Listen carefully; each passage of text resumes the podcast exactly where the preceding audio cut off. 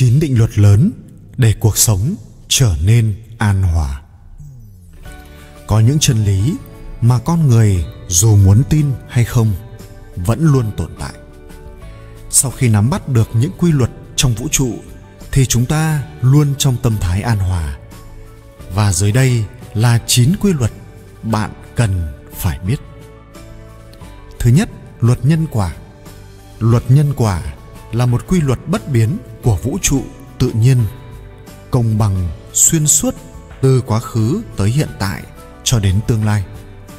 Những gì mà chúng ta làm hôm nay sẽ quyết định tương lai cuộc đời chúng ta. Thiện hay ác, tốt hay xấu đều do tự thân bản thân mỗi người lựa chọn. Làm việc thiện sẽ gặp điều tốt, còn người làm điều ác, xấu sẽ gặp tai họa. Thiện hữu thiện báo, ác hữu ác báo hai luật hấp dẫn. Muốn trở thành một người tích cực và thiện lương, hãy giao du với những người tích cực và những con người thiện lương để cuộc sống tràn ngập những điều tốt đẹp. Giống như cha ông ta có câu, gần mực thì đen, gần đèn thì sáng. Phần đông những người thành công và hạnh phúc trong cuộc đời là được quyết định bởi chất lượng các mối quan hệ mà họ phát triển trong các hoạt động cá nhân và nghề nghiệp của mình nếu bạn càng quen biết nhiều người và nhiều người quen bạn trong các mối quan hệ tích cực bạn sẽ càng có khả năng thành công và tiến về phía trước càng nhanh 3. Luật chấp nhận Tất cả những gì xảy ra trong cuộc đời bạn là đều có lý do. Đó là do nhân duyên, duyên nghiệp của bạn. Dù bạn có tin hay không, khi bạn học cách chấp nhận và thay đổi chính bản thân mình để thích hợp với hoàn cảnh, thì hoàn cảnh cũng sẽ tự nhiên chuyển biến theo. Hãy hiểu rằng có những thứ trong cuộc sống này ta không còn cách nào khác ngoài việc chấp nhận chúng. Dù ta có mạnh mẽ và thông minh đến đâu, thì cũng sẽ không thể luôn bắt mọi thứ phải theo cách mà ta muốn. 4. Luật trách nhiệm. Mỗi người có một cuộc sống hoàn toàn khác nhau, dựa trên cách sống và tâm thái của họ trong những vấn đề của cuộc sống mà cuộc đời của họ trở nên khác nhau. Nếu bạn muốn thành công và vui vẻ, thì hãy tự chịu trách nhiệm về những việc mình làm. Hãy có trách nhiệm với chính bản thân bạn.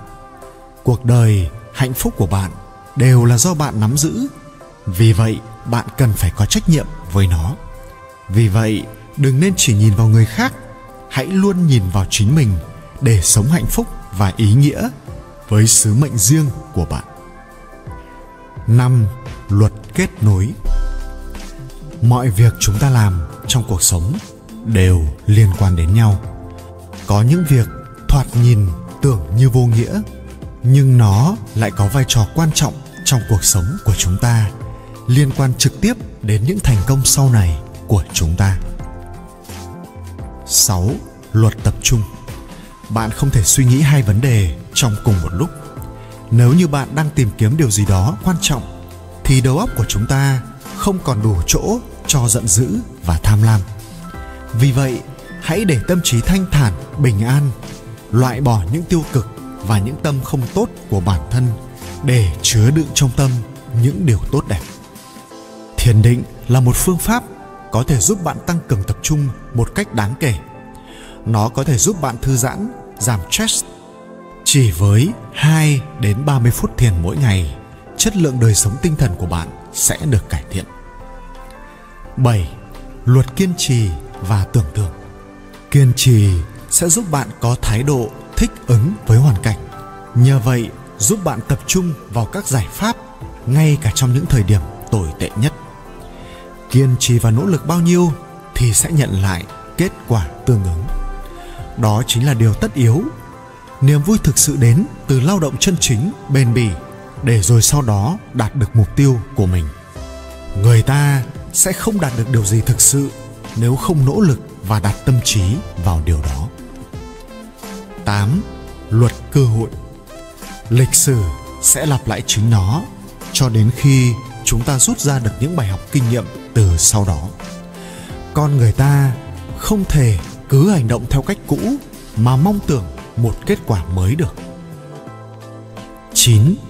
Luật ý nghĩa và cảm hứng Trong cuộc sống này, những gì ta cho đi bằng tình người mới thật sự ý nghĩa. Khi cho đi mà chúng ta không kèm theo bất cứ một điều kiện hay sự mong cầu nào thì chính ngay khi ấy chúng ta đã nuôi dưỡng được lòng từ bi vô hạn. Khi ta cho mà không có sự tính toán, thì sự cho ấy mới là cao thượng. Nên ta sẽ nhận được sự an lạc, hạnh phúc. Chỉ khi chúng ta trở nên xứng đáng với điều gì đó, thì chúng ta sẽ có nó. Càng bỏ công sức bao nhiêu, chúng ta sẽ nhận lại được bấy nhiêu. Và người nào càng cho đi nhiều, sẽ nhận lại càng nhiều bấy nhiêu. Hy vọng chín định luật trên đây sẽ có thể giúp bạn nhận ra được nhiều điều ý nghĩa ở xung quanh mình và có thể sống hạnh phúc hơn.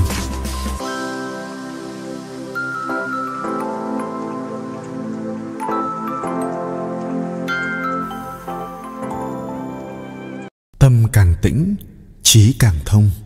Không nên chỉ vì một phút giây hoan hỉ mà ảnh hưởng tới người khác và tới chính mình. Từ xưa đến nay, các bậc thánh hiền, vĩ nhân đều coi trọng đức tính khiêm nhường. Một người nếu có thể từ bỏ được thái độ ngạo mạn, từ bỏ được dục vọng, muốn lấn át kẻ khác thì mới làm được việc lớn, mới là thiện chân chính. Xưa kia có một cậu bé, mồ côi cả cha lẫn mẹ, khi mới lên bảy. Lâm vào cảnh không nơi nương tựa, cậu phải lang thang khắp nơi. Đi xin ăn, xin uống, sống qua ngày, chịu cảnh bữa đói, bữa no. Rồi khi mặt trời bắt đầu lặn, cậu lại vất vả, khổ sở, tìm một chốn để ngủ qua ngày. Có những lúc không tìm được một nơi sạch sẽ, cậu phải ngủ dưới gốc cây cuộc sống túng thiếu và cô đơn của cậu cứ thế trôi qua. Cho đến một ngày kia, đêm hôm ấy, trời mưa bão rất to.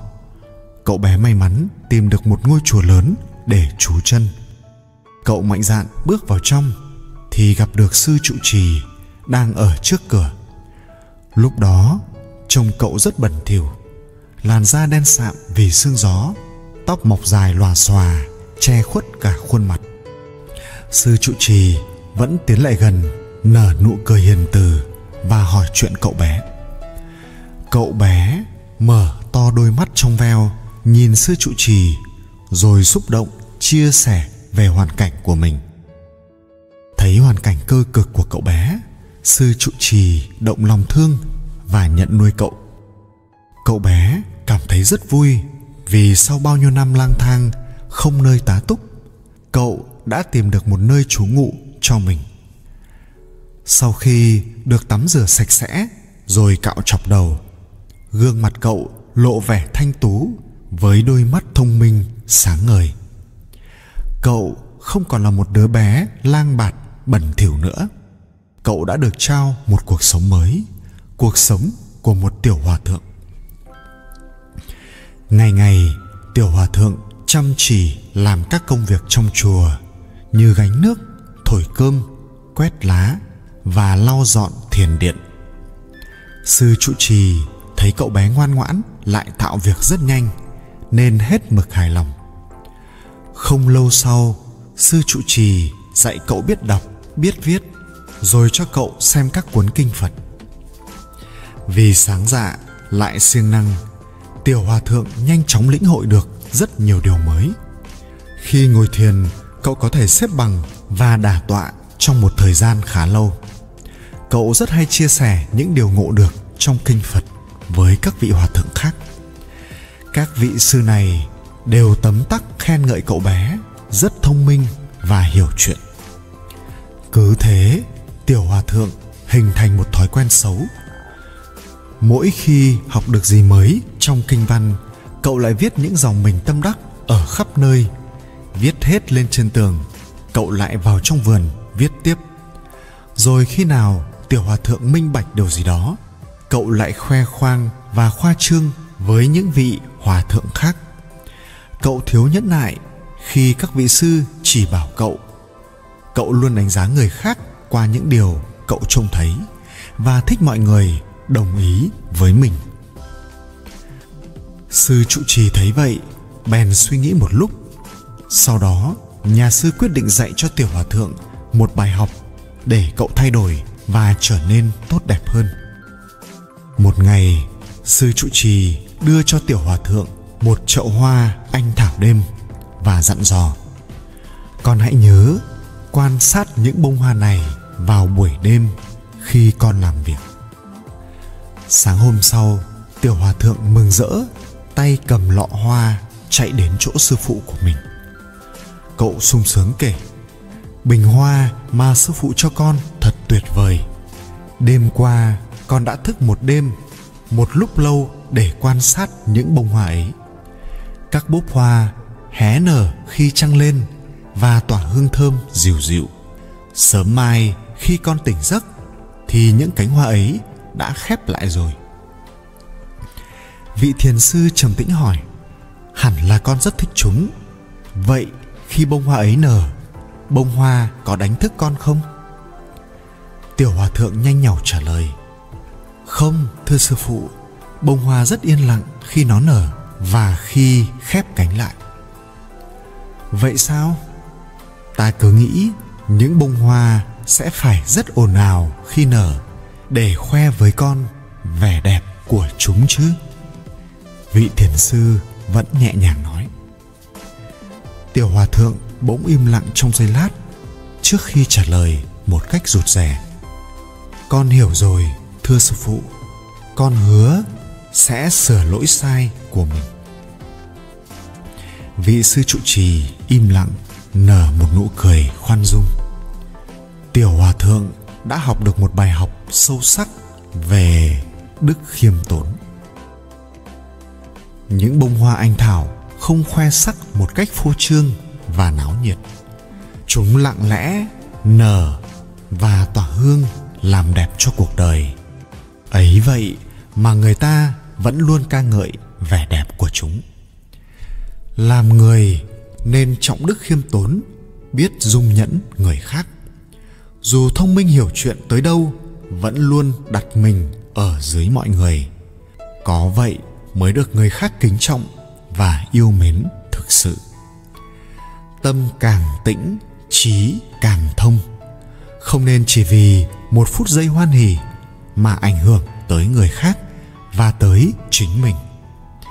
Đức hạnh tài trí của một người luôn có trời đất chứng giám, có thực chất thực tài thì kết quả luôn là hương thơm trái ngọt. Chẳng cần phải ngạo nghễ tuyên bố với thế gian ta đây giỏi giang mới là trí phải. Núi này cao, còn có núi khác cao hơn. Tĩnh lặng khiêm nhường mới là cảnh giới cao thâm để đưa đến thành công. Lấy lòng bao dung, nhẫn nhường để đối đãi với hết thảy buông bỏ cái tôi và cái tâm phán xét, ắt sẽ thuận lòng người và vạn sự như ý.